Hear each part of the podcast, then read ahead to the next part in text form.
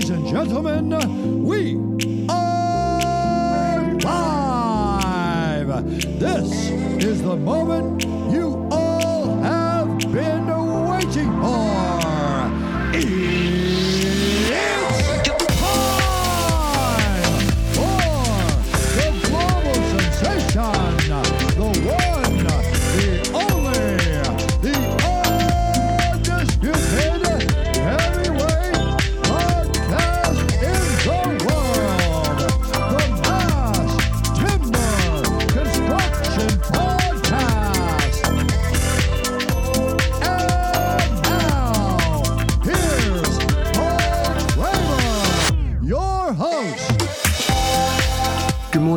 afternoon, or good evening, wherever you're in the world today. Welcome to the Mass Timber Construction Podcast. My name is Paul Kramer, your host.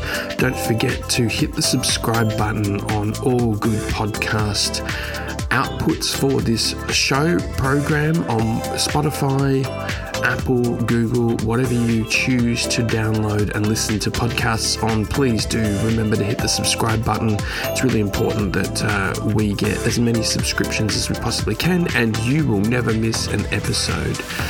And it is nearly Christmas time. It is an amazing time of year, and we have got some very jam packed news to get to before we finish the year strong.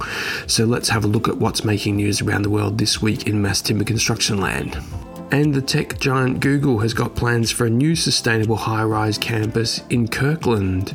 So, the tech giant's new concept is rapidly growing Kirkland's most ambitious proposal for a mass timber building. The development is going to feature 8,100 housing units, over 2 million square feet of commercial and institutional space, with over 15,000 parking stalls that have been constructed in 2019, and uh, the Kirkland campus, which has got a major component of commercial square footage, will then become the greatest development extension to Google's existing campus and will increase Kirkland by 60%. It's anticipated that there will be four main buildings the office towers with ground floor retail, plazas, open spaces, bike and pedestrian trails, and 7,000 employees, and 6,000 of which will be Googlers. And the plan is to have phases between 2027 and 2032 to complete the project. If you'd like to see more, the urbanist.org has got an article on it, and there's an amazing plan that shows the massing of the buildings on the site for Google, and you can check out that by going to theurbanist.org and look for the Google Kirkland project.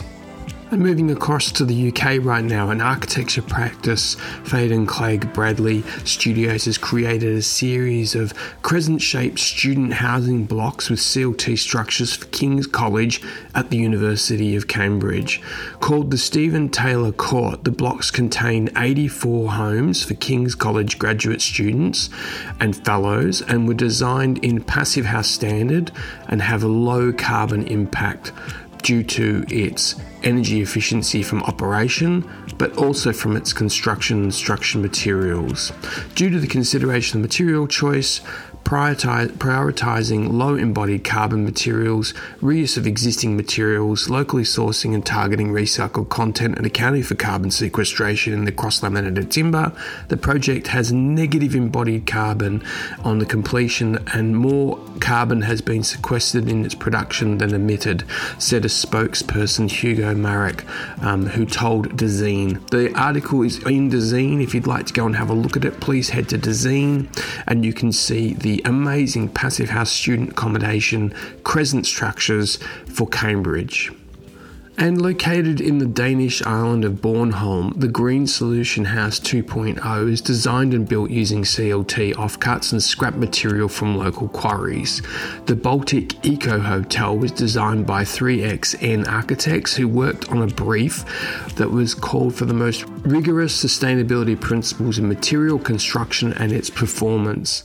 In its second stage, the Green Solution House was completed in 2015, originally incorporating solar panels. For 2.0, 3XN has turned its attention to the construction material using building blocks and new rooms with cross laminated timber, some wooden frames, and internal wooden paneling. The underlying structure was manufactured as a kit of prefab parts and then assembled on site. The offcuts turned into furniture, and local quarries supplied leftover granite tops.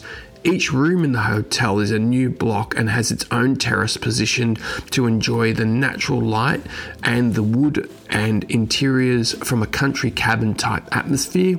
Guests can expect to have air cleaning blankets and curtains and furniture. The rooms start from Danish kroner at about 1200 per night and the images are absolutely incredible. So if you do get to go to thespaces.com T H E S P A C E S dot com, you'll be able to see the amazing new Danish hotel made in CLT.